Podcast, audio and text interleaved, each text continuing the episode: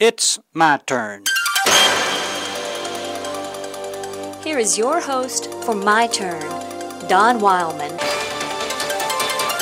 We know it's been asked a lot of times, and there have been undoubtedly many answers to the question what difference does the Galilean make in a life? Some years ago, I ran across a story that took place in a town in the Middle West. A church needed a janitor. The minister called his board together.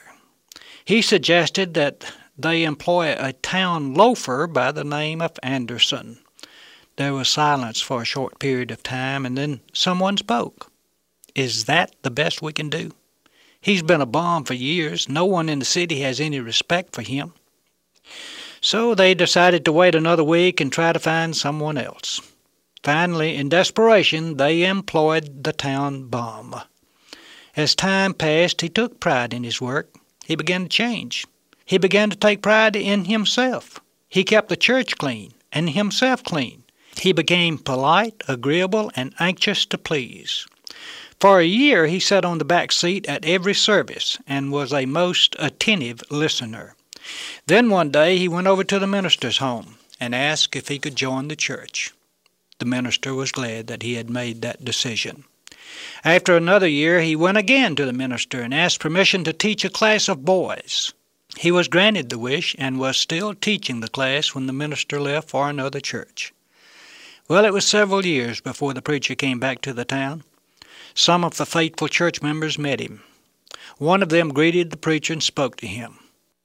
I'll drive you over to the home where you are to be a guest. Your host was tied up in a board of directors meeting at the bank and couldn't get away. You are to stay at the home of Mr. Anderson. The minister stopped and looked at the gentleman. He had a puzzled expression on his face. The gentleman explained what had happened. Mr. Anderson is now one of the most popular and respected men in the city, he said. He's president of the bank. A wealthy uncle discovered the transformation that had come over his nephew and left him a fortune in his will. He still teaches a class of boys in Sunday school, and he's also still janitor for the church. Many times he has said that God cleaned my life and soul, and as long as I live, I will personally see that his house is kept clean. Well, there you have it. A town bum who took a job as a janitor when no one else could be found became one of the outstanding citizens of the city. That's what the Galilean did for him. He put purpose and meaning into an otherwise meaningless life. I think that this story is a living example of what the little Jew tent maker meant when he wrote, If anyone is in Christ, he's a new creation. The old has passed away. Behold, the new has come. May I close by saying that this is not a new story about what the Galilean can do for one. It's an old story. It's also a story of what he could do for anyone when he has his way.